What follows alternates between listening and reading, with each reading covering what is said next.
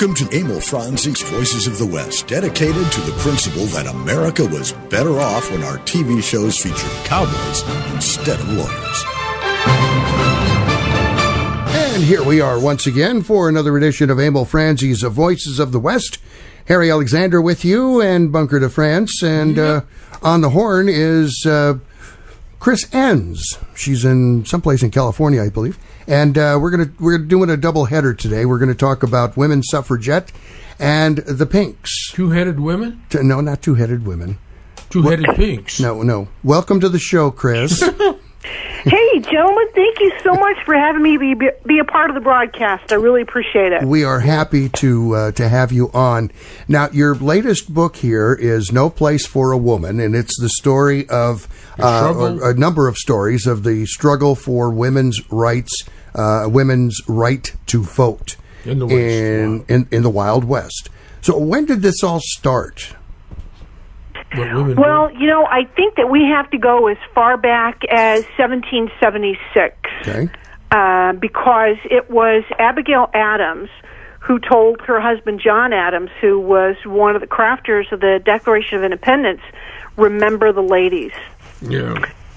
and um, it was her that said you got to keep this kind of thing in mind. And then, uh, you know, it was a movement that began east of the Hudson, but it wasn't realized until it was west of the Mississippi. okay, And it began really um, with a little little bit of a little bitty woman who wasn't even uh, five feet tall by the name of Lucretia Mott. And uh, she and um, she was a Quaker lady, born in Nantucket, and uh, had no idea that the outside world really didn't look at women as being equals because in her family, in her little uh, community in Nantucket when she grew up. Women were raised to be educated right along with the men. Everything was equal there in that in that Quaker lifestyle. So when she married James, um, who lived in the same village that she did, and they moved to Pennsylvania. And uh, both of them were anti, um, were abolitionists, and um, that was the first time when she moves to Philadelphia, Pennsylvania. She realizes, holy Toledo, women aren't treated as equals at all out in the real world. So, um, golly, there must be something that we should be able to do about this. Now, her and her husband uh, were founders of the American Anti-Slavery Society, and the two of them um, were named delegates to the World Anti-Slavery Society and go to Europe to uh, sit on this panel. And um, Lucretia is not allowed to be in the room with everybody else because she's a woman. oh boy, So this kind of sets off um, a, a chain of events in Lucretia's life because when she gets back to the United States, she um, has a conversation with her friend Elizabeth Cady Stanton, and they decide that they're going to have um, one of the first women's uh, rights conferences, and that's held in uh, Seneca Falls, New York, in July 1848. And what's so amazing about this is it was a three day conference.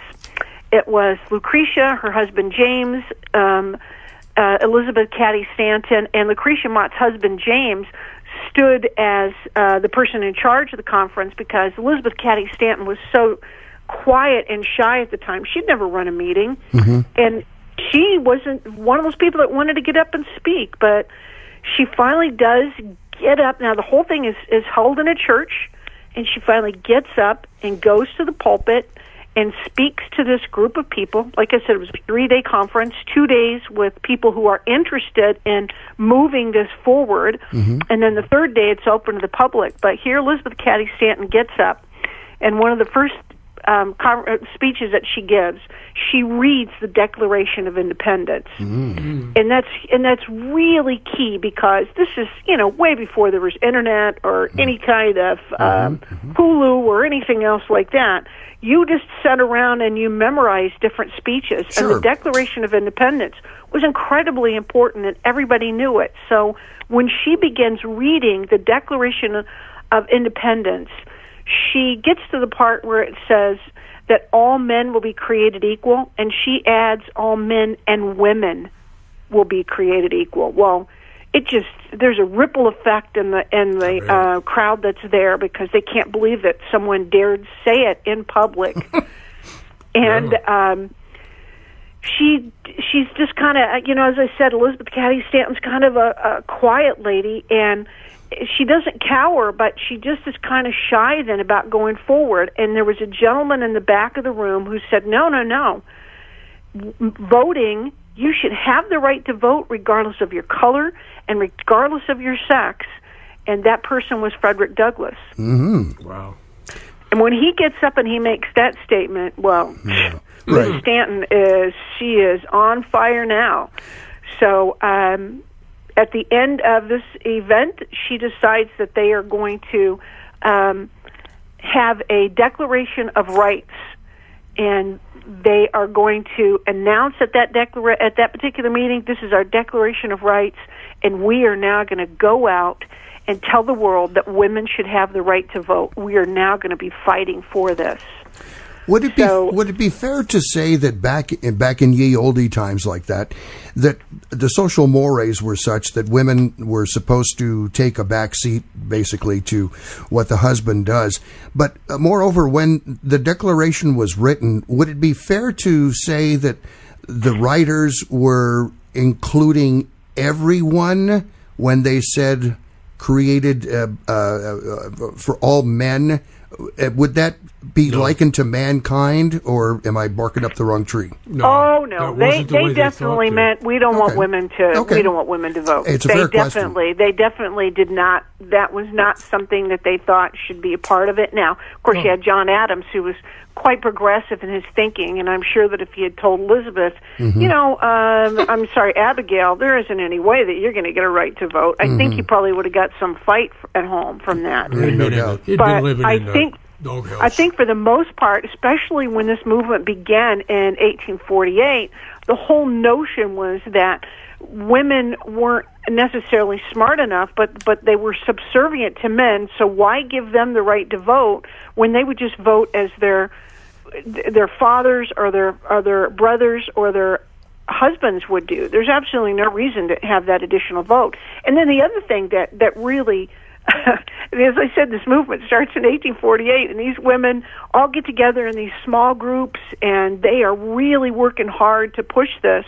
But what they get, what they, um, the first one of the very first obstacles they come up against is another group that started as the Christian Temperance Women's Movement, and uh, you know they too are suffragettes, but they also are saying. Um, not only do we believe women should have the vote right to vote, but when we get the right to vote, we're going to say men can't drink. Mm-hmm. so you had a lot of men saying, "Oh my gosh, heavens no."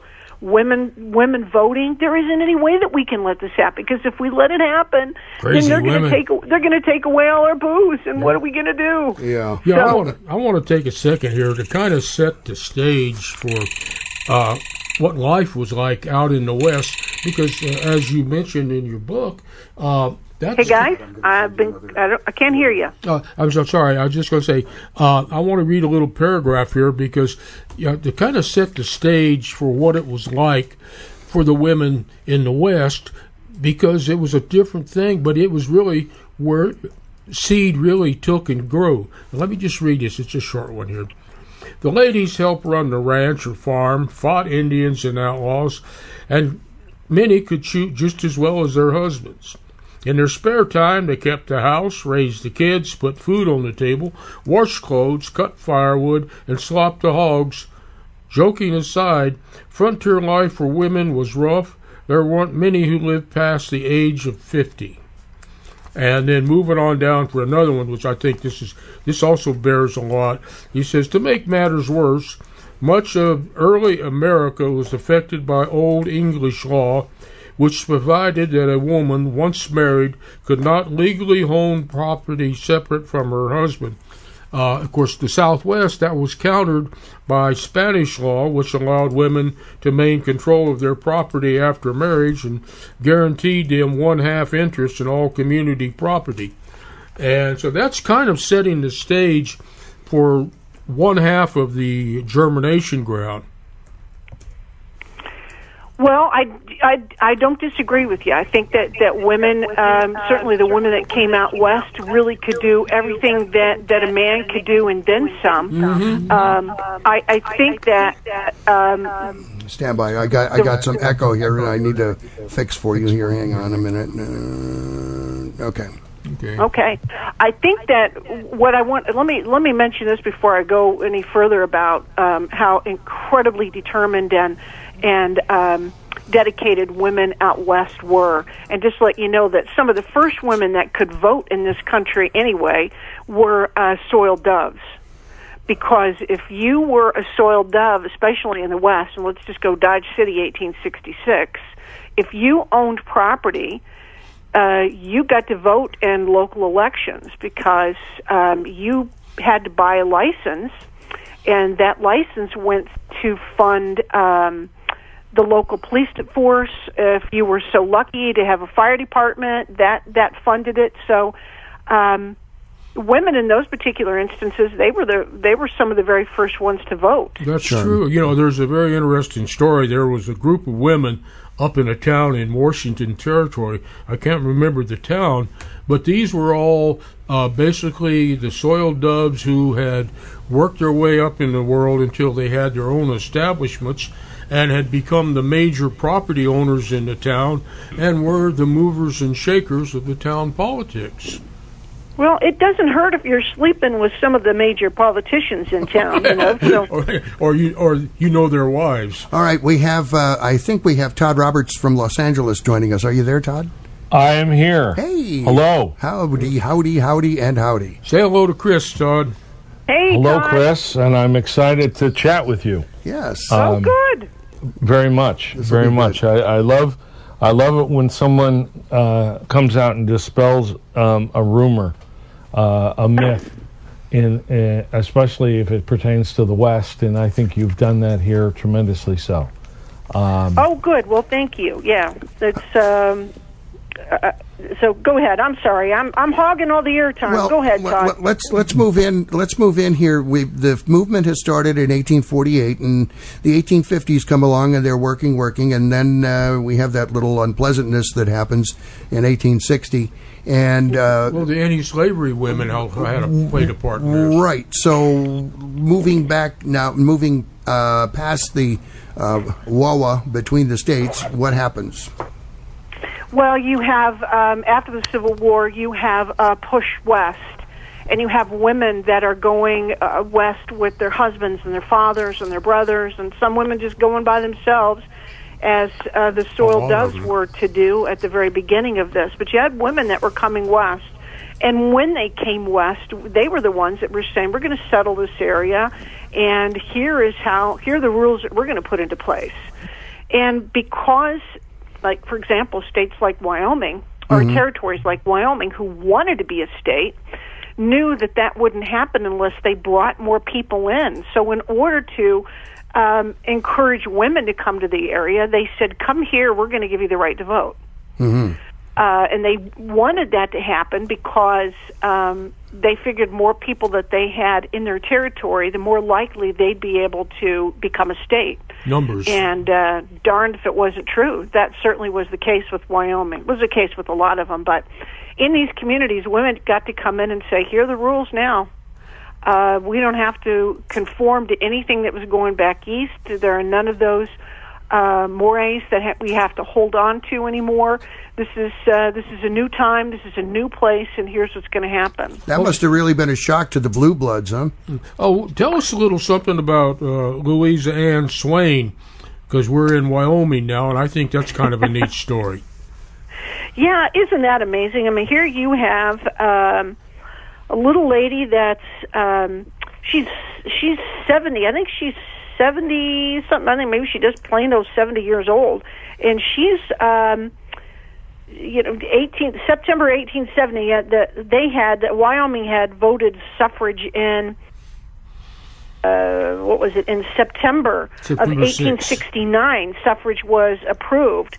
So here you have these ladies, uh, Louisa Swain, down, uh, got her sourdough fixins in her little pail, and uh, stops to vote, and she becomes the first woman to vote in an election after the state had passed suffrage. And Wyoming is recognized as that very first place to pass suffrage. And so, because of that, Louisa Swain is na- known as the first woman to vote. Now, the reason why I bring that up is because always, always you hear people from Utah saying, wait a second, women in Utah voted long before Louisa Swain did.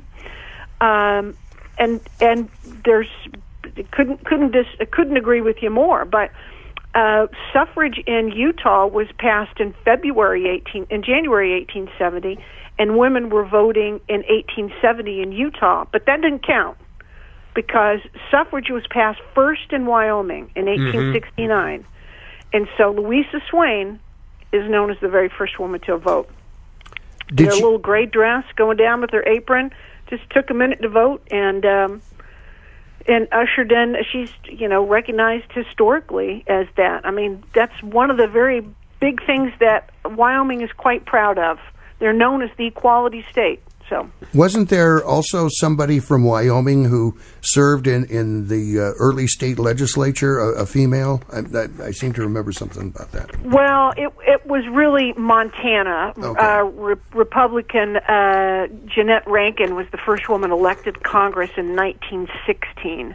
uh but in but Esther Hobart Morris, who uh, was the first female justice of the peace in Wyoming, and there'd never been any woman to do that. so she Yeah. was the first woman in Wyoming to do that, and her and her husband. Um, uh, they they come from the east and um, they come from Peru, Illinois, into um, into Wyoming, into South Pass, Wyoming, to be specific. And uh, he's a, he's a saloon owner, and uh, he's he's a Henri cuss too. I mean, that guy is always brawling in the street and tossing people out on their ears and brawling in the street. And uh, then uh, the, when women were given the right to vote in Wyoming, you had the justice of the peace, the current justice of the peace, saying, "You know what? If women are going to vote, I am out of here. I'm done. I'm not going to have anything to do with this." And so uh, the government officials said, eh, "Let's have Esther." Be the first justice of the peace, female justice of the peace, and so she is. That's cool. And uh, she's appointed uh, justice of the peace in um, oh in early 1870, and she stayed actually in, in um, on February 14th, 1870, she takes office, and uh, she's got 26 cases in her whole career. Nine of them are criminal, and one of them happened to be her husband, who who owned the saloon. But as I said, he was a brawler, but he wasn't exempt from being arrested. And on October 23rd, 1870 he um is having a big fight and he's out in the middle of the street fighting and she has him put away for assault and battery so Well, and on that note, we're going to take our first break. That's great. Our first assault. We are talking with Chris Enss about uh, women's suffragette this half hour, uh, first half hour. In the next half hour, we're going to talk about the Pinks. This is Emil Franzi's Voices of the West. We'll be right back.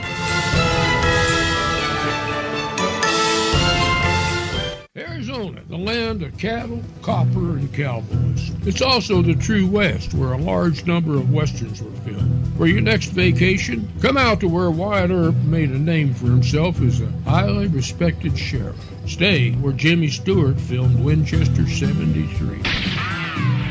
That would be the White Stallion Ranch. Situated in the mountains just northwest of Tucson, the White Stallion Ranch is an award winning dude ranch with 43 guest rooms and the Hacienda. That's a five bedroom, three bathroom home, perfect for larger families, family reunions, and girlfriend getaways. Every guest room has a private patio with views of the cactus gardens, mountains, or corrals. Generous floor plans offer sunny, comfortable rooms, but you won't want to stay in your room. Outdoor activities are plentiful at the White Stallion Ranch. Horseback riding, hiking, shooting, archery, rock climbing, e-biking, and a weekly ranch rodeo are among the numerous activities that you'll enjoy on your ranch vacation. Go western for your next getaway. The White Stallion Ranch. Book your vacation now online at whitestallion.com or call 520-297-0252. The Tucson Trap and Skeet Club is one of the best kept economic secrets in town. This 900 member group maintains one of the finest shotgun shooting ranges in the country, featuring trap, skeet, five stand, and sporting clays fields, and hosts national and international events that bring thousands of people and millions of dollars into our community. The Spring Satellite Grand American Tournament alone involves 1,200 participants for 10 days. Learn more about this and their other contributions to our community at TucsonTrapandSkeet.com. As we recognize the service of America's men and women in uniform, let's also honor the families who sacrifice so much every day. Military families endure frequent deployments and separations. They carry on while their loved ones are sent into harm's way and wait patiently for their safe return. If you really want to honor a veteran, look for ways to support their families and thank them for their sacrifices.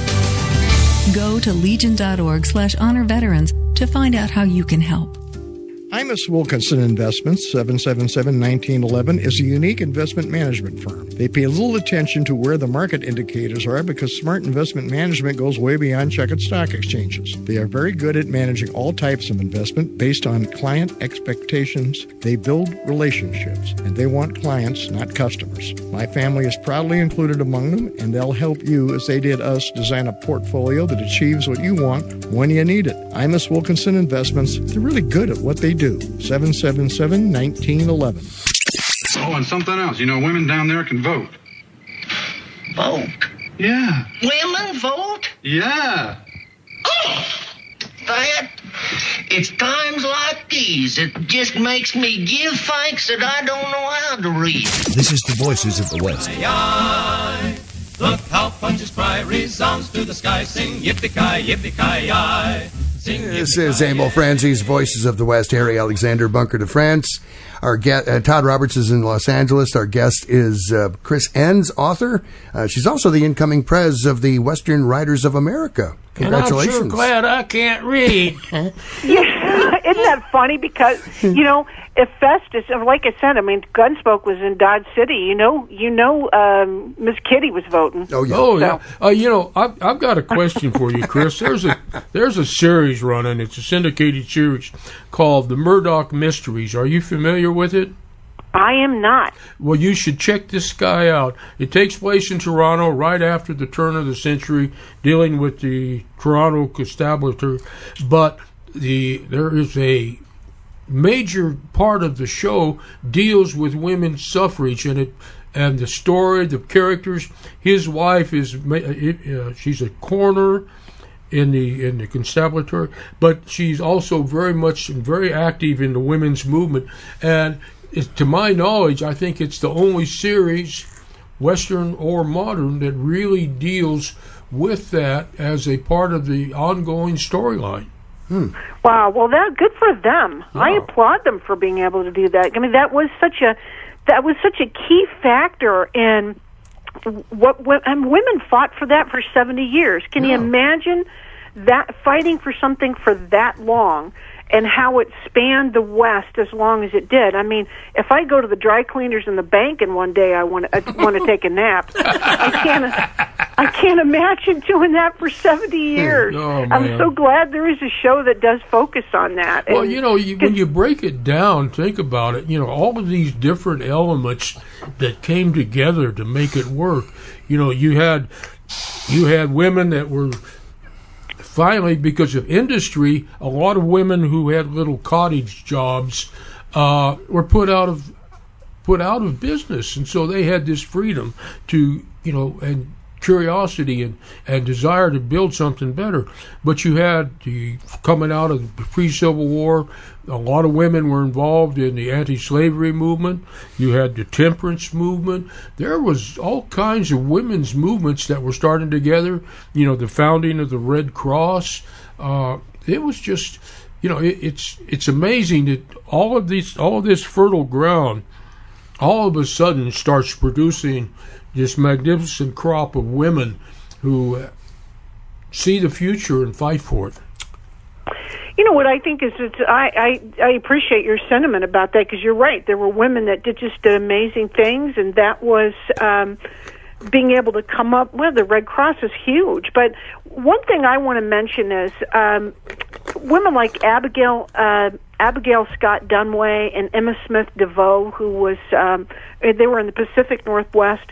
It took a little while for these women who were really important in the movement Mhm. to get involved because for some reason, and I think if we thank Carrie Nation for this, they had it in their mind that if you got involved, it meant you hate men. And especially in Abigail Scott Duniway's case, she had uh, she had a wonderful husband. Well, so did Emma Smith DeVoe. A lot of these women had great husbands who were very supportive, Mhm. and the whole idea that people like Carrie Nation came up with was you got to hate men in order to be a part of this. Just was something that that women like that were um, not going to embrace. And wasn't that also part of the anti-feminist movement to, to try to disseminate that kind of uh, legend or story that these are all men-hating women? Because you know, a lot like you mentioned, a lot of the husbands uh, were were uh, preachers or in the clergy, and their wives went on to they were behind these movements, but their wives went on to surpass them as as far as leadership. Well, yeah, you're absolutely right. There is there's always that faction out there who want to make it seem like this is something that it isn't. For example, when it came to um I mean the temperance movement and the whole idea that in order to give women the right to vote, men had to give up their alcohol. I mean that was you had people like Carrie Nation who really were on the forefront of making that really in the public eye. We're going to come around with an axe and bust up saloons and bust up stills. And then you have women like Abigail Duniway who said, "I like to drink. Yeah, I don't. I don't know what the problem is. Um, I'm going to say let us have the have the right to vote, and then if women want to vo- want to drink, they can. Yeah. Well, it's like Um, it's like Carrie but, Nation. you Her know- hus- first husband was a doctor, but drink ended and shortened his life, and that was part of her motivation. Was she didn't want to see this happen to anybody else. Well, do good. Well, I think she was unbalanced anyway. I mean, her her She was a her, do-gooder. her father her father was an alcoholic, and not only did she marry an alcoholic once, but she married an alcoholic twice. Mm-hmm. So, Todd- Todd- Um, yeah, she had an axe to grind, no pun intended, right from the very beginning there. But I mean, she it, a lot of what Carrie did was for show. You know, I mean, she even she was even on vaudeville with her with her Yeah, act. vaudeville. Yeah. Hey, Todd, you want to You jump know? in here? Yeah, I'd like to ask Chris if if she if if if it hadn't have been to get statehood status, um, how much longer would it have taken Wyoming to become the first state to legalize women voting? So would it have been another decade, two decades, four decades? Uh, I think I, I think it would have happened just at the time that it did. I mean, uh, they started, and Wyoming started in 1869 trying to drum up business and bring people out to go from being a territory to a state. It happens in 1869. Wyoming is not a state until 1890. Okay. So, uh, I think it would have. I think it would have happened i- in the same order that it did. Um, I, So- I think you just had. Uh, it was the West was far more progressive than um, I think a lot of times they- they're given credit for. Um, because Well, everybody yeah, likes to think, oh, the East, they're so on proper a daily basis. this is this is how they do things but you know in the west they really had it going on women women they recognized how important women were to the family unit to the community to being able to settle the west and um they acquiesced to them men were smart too Yes, yes. Uh, Yeah. Well, you know, there's the old joke of, "Do you ever want to get a, a, a peaceful night's sleep um, uh, for the rest of your life?" Uh, and a, a lot, a lot happens in marriages because of that. Um, my dad used to always. Uh, my mother joked, and I won't say who it was. She used to say about this actress, "How did she get the part in that in those movies?" and he said, "Honey, um, his her husband is uh, the vice president of production at the studio." Yeah. And she said, "So?" Yeah. And my dad said, "Do you think he ever was going to get another peaceful night's sleep for the rest of his life if she didn't get that role?" I got to tell you, And you know, I, I think it, it goes a long way. And I think that, you know, the threat of the uh, sleeping on the couch, uh, or in this case, you know, wherever, other than the bedroom, uh, probably moved a lot of minds, shall we say. I'll, I'll, I'll tell you this: after being married for 48 years to the same lady uh, and happily married, um, I, I I listen a lot to what what she says if I know it's good for me. you know what? I don't. I don't disagree with you on that. But you, but let me just tell you a little bit about Abigail Duniway because Abigail Duniway, she's married to a really wonderful man, and they they come west. They come to the Pacific Northwest, and they're walking most of the time. I mean, she's in a wa- they they take a wagon, but you know they're walking most of the time because if you ever rode in a wagon that long, you'd feel like your teeth were being Mm. jarred out of your head. It really wasn't a a, a comfortable ride, but. um she comes all the way to the Pacific Northwest. They set up a ranch. Her husband has a terrible accident where a wagon rolls over the back of him, and he can't work. And so Abigail is the one who sets the ranch in motion. She's the one that does it all and raises the kids. Now he helps as much as he can, but he recognizes how strong she is and how amazing she is. And he's the one that said, you know, if all the women are like you, Abigail, they should be able to vote. Mm-hmm. Um, so you know, it wasn't necessarily always out of. Um, yeah, I think that probably helped them to get a good night's sleep by people agree by their husbands agreeing with them. On the other hand, you had those. You had men who not only for a good night's sleep, but also just because they they're smart men, they recognized. Wait, wait a second. Right. This woman is doing a lot. And they Why enjoyed I her should tell her company. Yeah, yeah. So, Why I should tell her she you say, can't vote? Chris, I don't uh, know. And you know, here Abigail is. I mean, she's working around the ranch, doing the laundry, and she. Everybody knows how incredibly progressive her own husband is, and women start coming over and talking to her and saying, you know, I wish I had a husband like you because my husband is really. He's not very nice. He won't let me do this. He won't let me do this. Abigail is just outraged about this, and hmm. so she decides she is going to put together a newspaper and write about all of these things. And she does. She comes up, she founds this newspaper called the New Northwest in 1871, and it's all about how women are being treated poorly in some respects and how they should um, be allowed to have a say. And um, you know that's it just this all starts from there with Abigail. That's when she uh, she starts it in 18 early 1871 and and in uh, the summer she asks Susan B. Anthony to come out and uh, they can go on stump speeches together and and tour the Pacific Northwest and talk to women about about what's going on. And they they were kind of radicals because they would go right into saloons and they would talk to people about it. They would they would go into the the stores the mercantiles and just start chatting away. And and and people were um quite they were they were quite progressive with their thoughts and the way that they did things. And um they did help move especially Susan B. Anthony, they did help move that that particular movement down the field.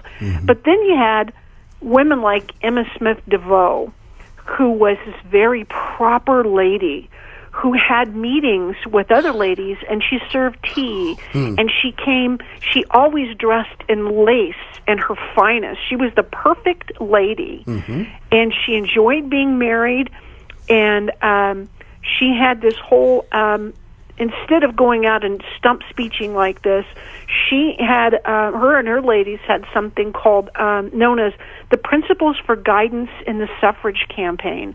And their idea was always be cheerful and respectful.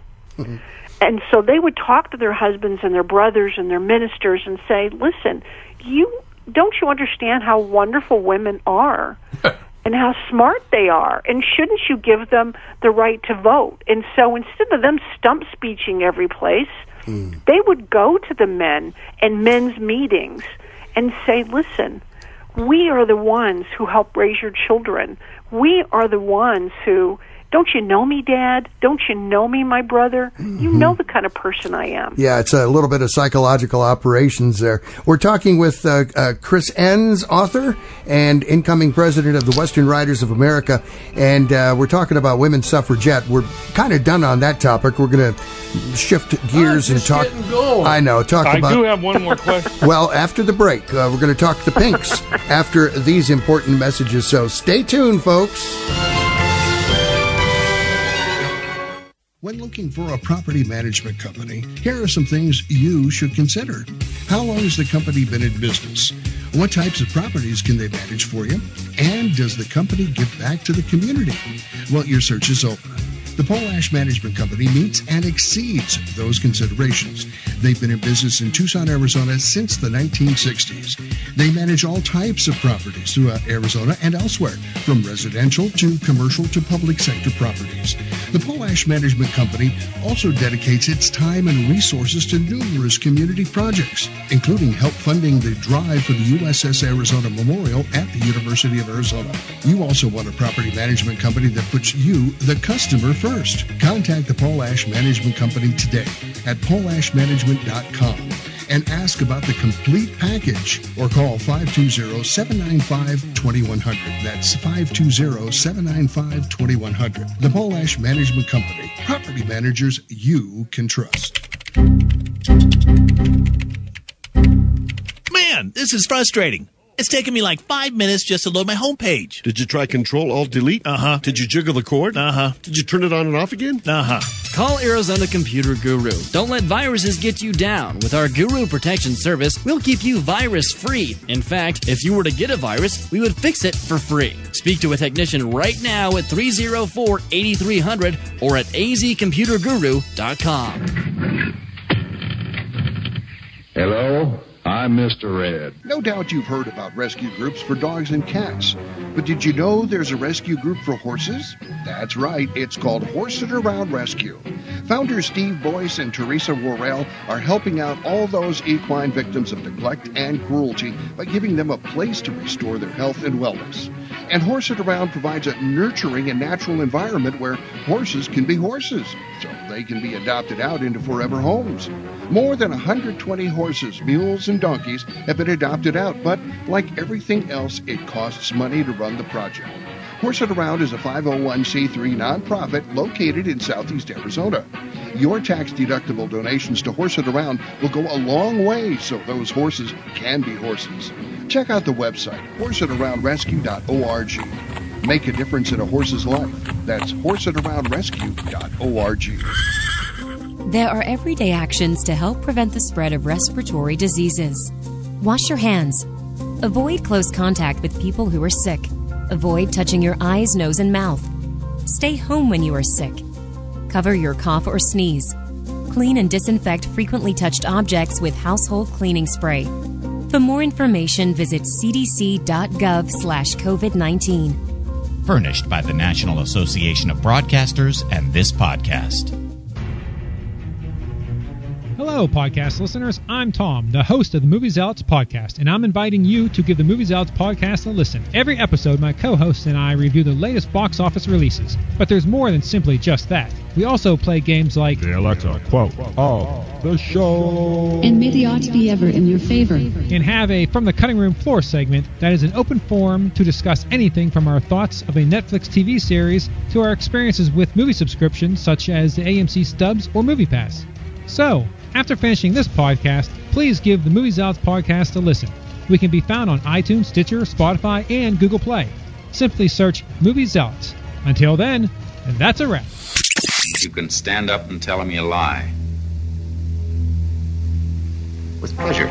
You dirty. When you call me that, smile. With a gun against my belly, I always smile. This is the Voices of the West.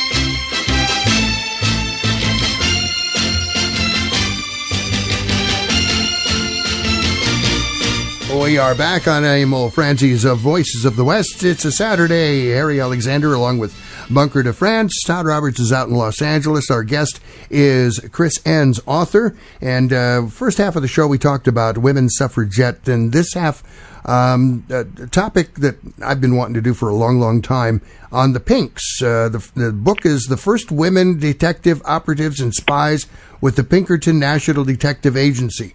Boy, that's a title and a half, otherwise known as The Pinks. And uh, Chew gum and talk at the same time. yeah, right. That that that ain't that dog ain't gonna hunt. Um, so uh, before we get into that, Todd is back with us. Todd, you had one more question on suffragettes.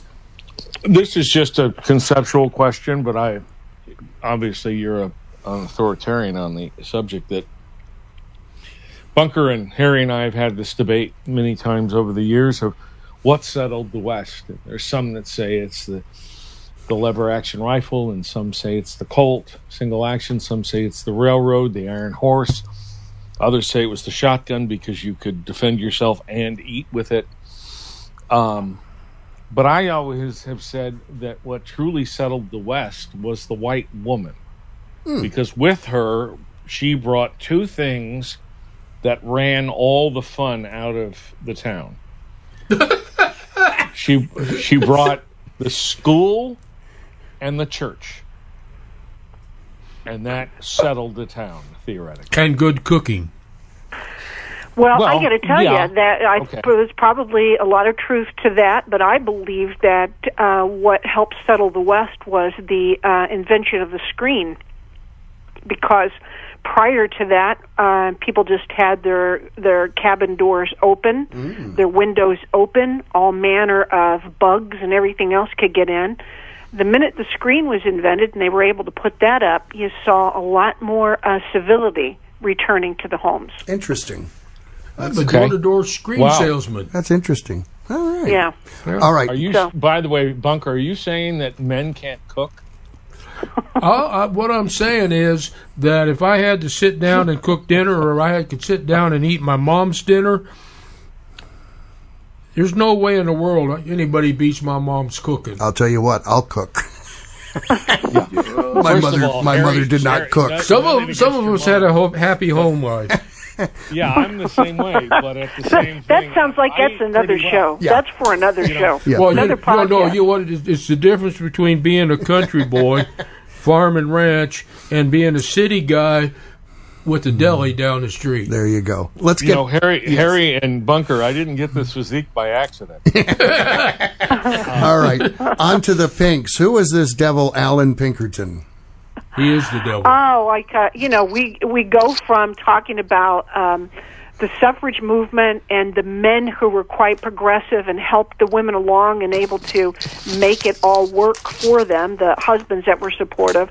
Allan Pinkerton was another one of those. I mean, there were a few men who were ahead of their time. Pinkerton was one of them. Uh, Buffalo Bill Cody was another one of them. Men who were not afraid to hire women. And um, in 1856, you had um, little Kate Warne walking into Pinkerton's office in Chicago and asking for a job. And uh, he said, "Well, you know, we don't. I don't need any secretaries at this time." And she said, "Wait a second. I don't want to answer the phone and do all of that. I think that I could be a really wonderful agent if you give me a chance. I can get into places and to do work that most men can't do. So give me a chance. And as a progressive thinker, Pinkerton did just that. He hires Kate, and um, she does some amazing work for him, and ends up being um, a woman who then trains other agents, and is the woman that becomes the head of what we now know as the Secret Service. Mm-hmm. Did, wasn't she also do some forensic work uh, as well? One of the first. Yeah, ear early forensics. Um, I don't know necessarily about that. Now, Mhm. the cases that I did write about with regards to uh, the ones that Kate did, um, well, I don't know. Let me give you let me give you an example of kind of the cases that Kate did. One of her first cases was something that happened in, in uh, Mississippi. There was a gentleman that was a uh, bank teller who was bludgeoned to death with um, a hammer, some sort of a really uh, blunt instrument like that, and he was bludgeoned to death. And um, on the floor was a um, a button that had initials in it, um, AD, and in the potbelly stove was a half burned IOU note signed by Alexander Dumont. So it really wasn't difficult to find out who the person was that killed the the um, the teller. It was Alexander Dumont, but uh, sorry, Drysdale. But but the Pinkertons weren't interested in catching a murderer. The Pinkertons were hired to go get money, and the money that was stolen from that bank. That's what the Pinkertons were after. They were hired to go get that. So Pinkerton sends Kate to Mississippi to find out who um, where this money was. She befriends instantly befriends Alexander Drysdale's wife, and they go. They have tea together. They go horseback riding together. Kate de- devises this particular uh, plot where she is going to fall off her horse in front of the Drysdale's plantation and pretend as though she's very hurt. And they take her in and say, "Please, um, we feel terrible about what's happened. We want you to to to stay here and get better here." And that's exactly what Kate was wanting to get into the house. And so, um, first couple of nights that she's there, she doesn't do anything, and then she decides that she's going to start leaving trails of blood from Alexander Drysdale's bed Mm. along the way. At first, he thinks he just has a bloody nose. Interesting. And she then he begins following this trail of blood, which leads outside into uh, the garden area. Huh. And it's a full. It's a night of. There's a full moon, and as he's out there um, looking to see what this blood is, I mean, the guy. She's gaslighted this guy now, where he's just out of his mind. He looks up and he sees through the clearing uh, a man who is dressed to look just like this eight this clerk that he's killed including his back of his head is all bloody. Wow. That's that's another one of the Pinkerton agents that he sent down there with Kate. Um, and so this particular um, leaving the trail of blood and this guy following this trail of blood out for a lot happens for weeks Hmm. until finally he leads Kate to this portion of the creek that's dried out where he pulls up this rock and all the money is under the rock. Hmm. Wow. You know, and that's wow. the kind of that's the kind of thing that Kate would do. You know what's what's so interesting about that story is one, her detecting. You know, an old time sheriff back then, he probably wouldn't have paid that much attention to the button. Mhm. He wouldn't have gone searching around and found the documents in the stove. Uh, and then her use of psychology. You yeah, know, I mean, that's she was brilliant. She was brilliant, but I mean, she like the other um, female agents working with Pinkerton, they were always working um, undercover, and so she would hardly ever get out of being in one situation where she was known, might have been known as um, Ellen something or other, Right. uh, an operative Ellen. Then she would get into another case and have a different different name. Mm-hmm. So um, yeah, that's what's so fascinating about these women. They they never came out of being undercover for, for too very long. Well, and know- it was, you know, it was Kate Warne who was part of um, the Baltimore plot.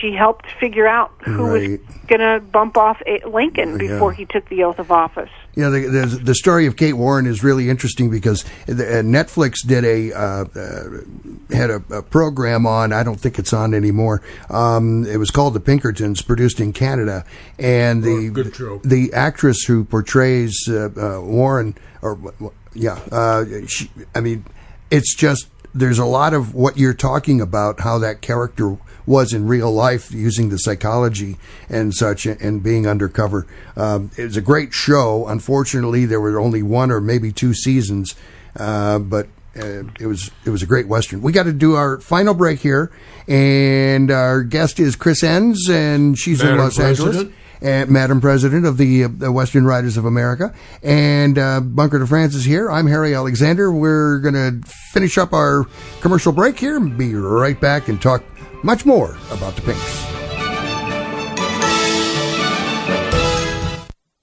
Arizona, the land of cattle, copper, and cowboys. It's also the true West, where a large number of westerns were filmed. For your next vacation, come out to where Wyatt Earp made a name for himself as a highly respected sheriff. Stay where Jimmy Stewart filmed Winchester 73. That would be the White Stallion Ranch. Situated in the mountains just northwest of Tucson, the White Stallion Ranch is an award winning dude ranch with 43 guest rooms and the Hacienda. That's a five bedroom, three bathroom home, perfect for larger families, family reunions, and girlfriend getaways. Every guest room has a private patio with views of the cactus gardens, mountains, or corrals. Generous floor plans offer sunny, comfortable rooms, but you won't want to stay in your room. Outdoor activities are plentiful at the White Stallion Ranch. Horseback riding, hiking, shooting, archery, rock climbing, e-biking, and a weekly ranch rodeo are among the numerous activities that you'll enjoy on your ranch vacation. Go western for your next getaway. The White Stallion Ranch. Book your vacation now online at whitestallion.com or call 520-297-0252.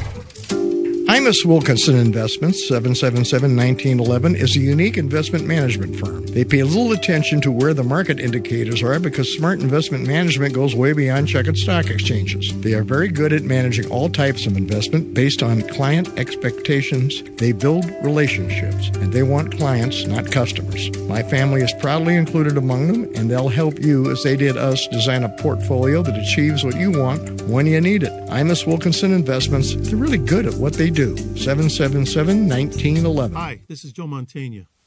Every time my Uncle Willie tells me about his service in Patton's Third Army in World War II, I'm reminded of what we owe the U.S. Army. Fourteen generations of American soldiers who have courageously defended our nation. Their stories represent the best of America and should never be forgotten. Join me to help build the National Museum of the United States Army, a long overdue tribute to all American soldiers. To learn more, visit armyhistory.org. The Tucson Trap and Skeet Club dates from 1948 and is now at 7800 West Old Ajo Highway. The club owns 80 acres and leases 300 more from Pima County that supports 50 trap fields, 15 skeet fields, two five stand fields, two sporting clays courses with 12 stations each, a 9,000 square foot clubhouse, 200 full service RV hookups for members, and free Wi Fi. This expansive facility gives enough room to host major national and international events annually, bringing thousands of people to the community. Check it out at TucsonTrapandSkeet.com. It's a Thorndyke man, all right. Charlie Gray. So we ain't doing so good fighting Thorndyke, huh? Well, if he's still alive, I'll ram him down his boss's throat. Well, he's alive, all right, but he's hurt so bad he wouldn't care what you done to him. This is the Voices of the West.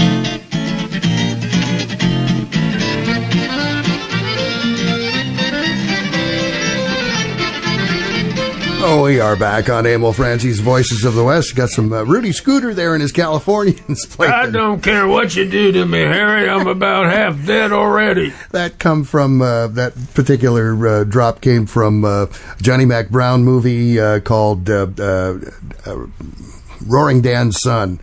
And uh, that's Roaring Dan in there You with can't Fuzzy beat Johnny Mack. He's one of the quick draw, real true quick draw and trick gun artist. Yes, he in- do gun tricks like you would. Yes, indeed. And one other note I'd like to uh, Oh. pass on here is uh, the Army Museum that you hear Joe Mantegna talking about.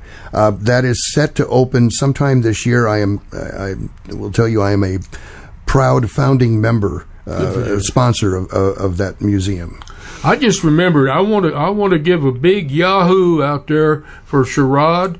Her birthday is coming up. I think it's. I think it's the twenty second on Wednesday. Okay. Anyhow, Sherrod, love you. Have a happy, happy birthday. Yes, And indeed. from Bunker and Harry Yeah. and Todd. Yes, indeed. And, Chris. me. You're, you're right. It is from me. She probably wants to hear from me more than anyone else. That's right. Oh, that's what she says all the time. We're talking about the Pinks with uh, Chris Enss, and uh, what else do we have about the Pinks? We unfortunately don't have a whole lot of time left, but I've got a little kind of a little thing I want to mention here because I, I think maybe Chris can throw some light on it. But I come across while I was looking up stuff about the Pinks. I come across this old article uh, about two caught at an Oregon Express robbery, and it goes into detail about the about, about the arrest and everything, and it mentions Deputy Sheriff George Quine and two Pinkerton detectives were the captors. All through the article, they keep referring back to uh, Sheriff Quine. They never mentioned the name of the detectives, and I it got me to thinking that may have been part of the standard operating procedure for the Pinkertons to try not to have their agents identified, Mhm, and so there was that um, anonymity. that Yep, they could yep. do. You have anything to say about that, Chris? Oh yeah, that, that that's definitely how um, Allan Pinkerton he worked. I mean, and a lot of times it was really hard to to follow when you're going through his records because he would refer to. I wouldn't necessarily refer to Kate as Kate Warne. Whatever project she was working on or whatever case, he used her handle in that particular case that she was Mm. working on. So sometimes you're going through and you think, well, who is this person? Oh, okay, it's Kate uh, be, yeah, just being able to make sure that these guys didn't um, have their names or their identity mentioned. I mean, you know, Joe LeFors, you get people like that who rose to the top because they were so they were so popular because they were so dogged at what they did. These they tangled uh, were the webs. they were the stars of the Pinkertons. But then you had those people that worked behind the scenes that that needed to that needed to keep their identity preserved. Um, so, one of the things, Chris, I got three big questions for you. okay, Um, n- number one, um, which is a it's a it's an it's spilt milk, but nonetheless, I have to ask it. if Allan Pinkerton was with the President Lincoln throughout the Civil War as his kind of chief of security, or loosely called or labeled, or whatever you want to call that, why was he not with him after the war? Um, knowing that the South was very disgruntled and not had created a better um, uh, uh, security force around him. I've always heard it was because Lincoln didn't think it was necessary. But I want your uh, your your answer to that. Number two, it, so you know the stories of Charlie Siringo um, being disguised constantly and no one ever having a real picture of him. I guess there's some drawings to really kind of get his face. So that that's true because he was a a, a, a loose, uh, shall I say, jobber for the Pinkertons on occasion. And then lastly was the um, would you say that it's it's true that that the Pinkertons found themselves uh, in in more uh, dangerous situations or less than you would say you're you know they always say about private eyes today it's a really boring job Okay, well, first of all, I am a private investigator, and I will tell you the cases that I take are anything but um, boring. They're heartbreaking, Okay. but they're not boring. Um, okay uh, Let me let me just go too with the the very first question you asked about um, why Pinkerton wasn't with Lincoln more. Well, he was. He was just in the background, and he just wasn't as pronounced. And the reason why that was is because uh, Pinkerton had a huge um, falling out with McClellan. McClellan was one of um, the top um, brass for in the Civil War and was um, had had Lincoln's ear. And um, Pinkerton and McClellan had no love for one another. and so there was a big falling out that happened. But um, I, it, it's not it's not ter- it's not completely accurate to say that that Pinkerton wasn't with um, wasn't with the president even after he was elected because he he really they had um, people with him the whole time. Um, trying to make sure that he was okay. I mean, Pinkerton had an agent that went into um, at, that took care of Lincoln when he was when Lincoln was in office. He had one of the agents that was uh, a female sculptress. She's in the book. Her name was Vinnie Rames, and Vinnie Reams went in and uh, she was doing this bust of Lincoln, but she was in there for a while to overhear who was trying to kill Lincoln even after he got into office Hmm.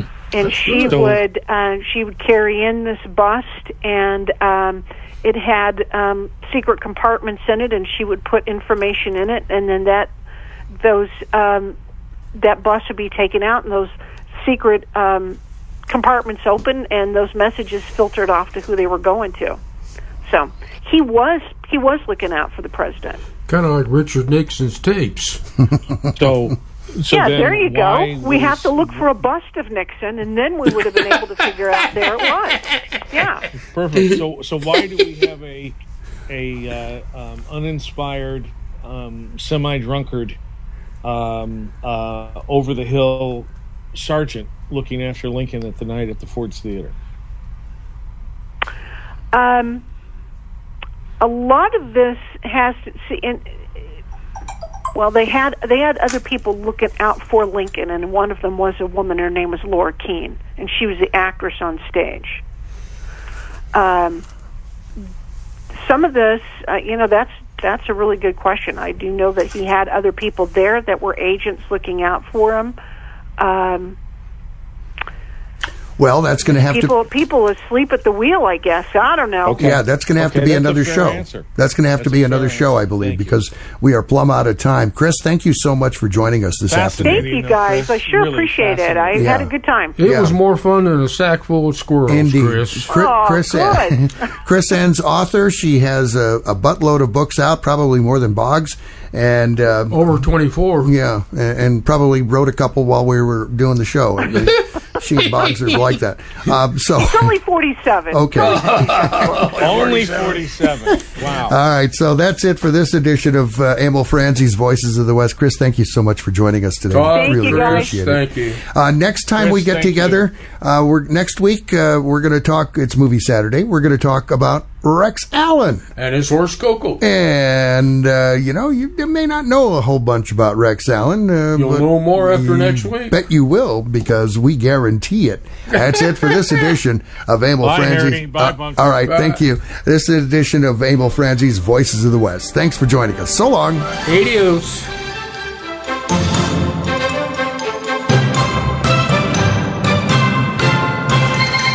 For listening to Emil Franzi's Voices of the West.